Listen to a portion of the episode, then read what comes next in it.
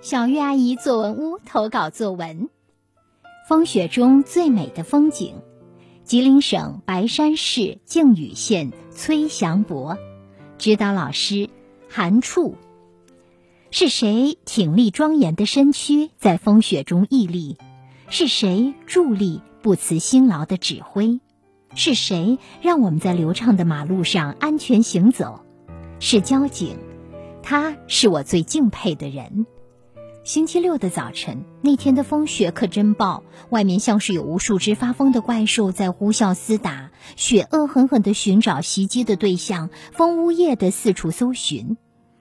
我还趴在被窝里，妈妈大声地喊：“崔祥博，快起来上课！”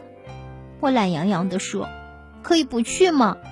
妈妈不容置疑：“不可以。”我不紧不慢地穿上衣服，向家门外走去。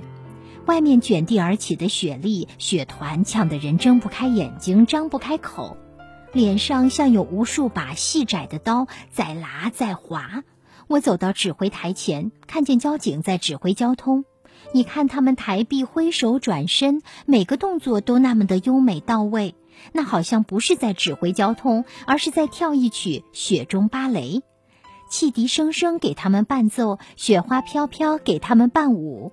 这美丽的风景吸引了许多路人驻足观看。风很大，雪很猛，却丝毫不影响他对交通的指挥。车辆在他的指挥下有条不紊地行进。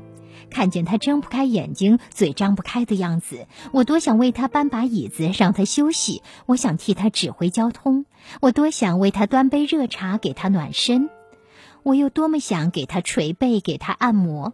可我什么也做不了，只能遵守交通规则，不闯红绿灯，不与机动车抢道，这才是我应该做的。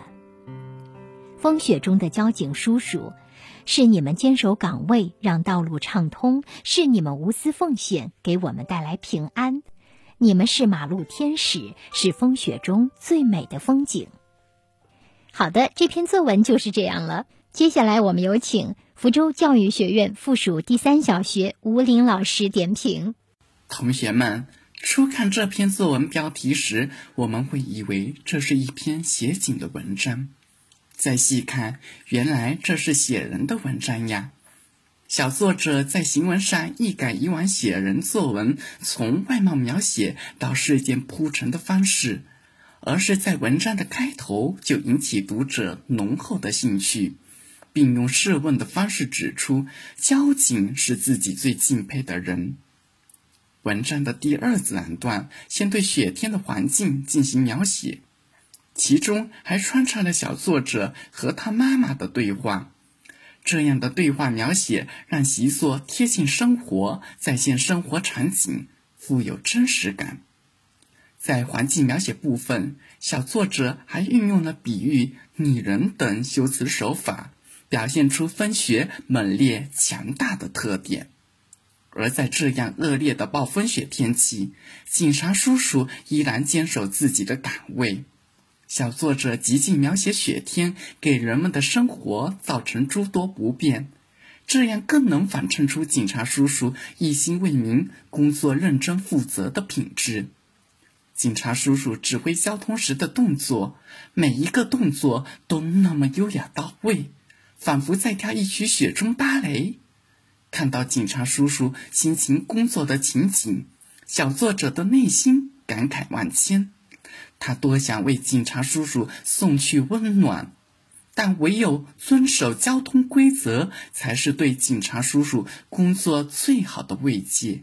文章的结尾部分也升华了主题，点明主旨。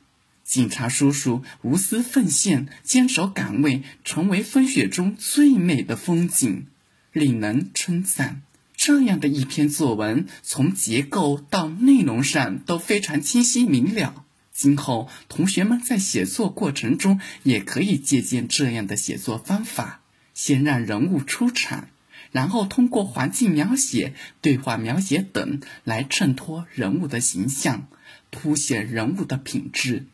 这样一来，文章就更吸引人了。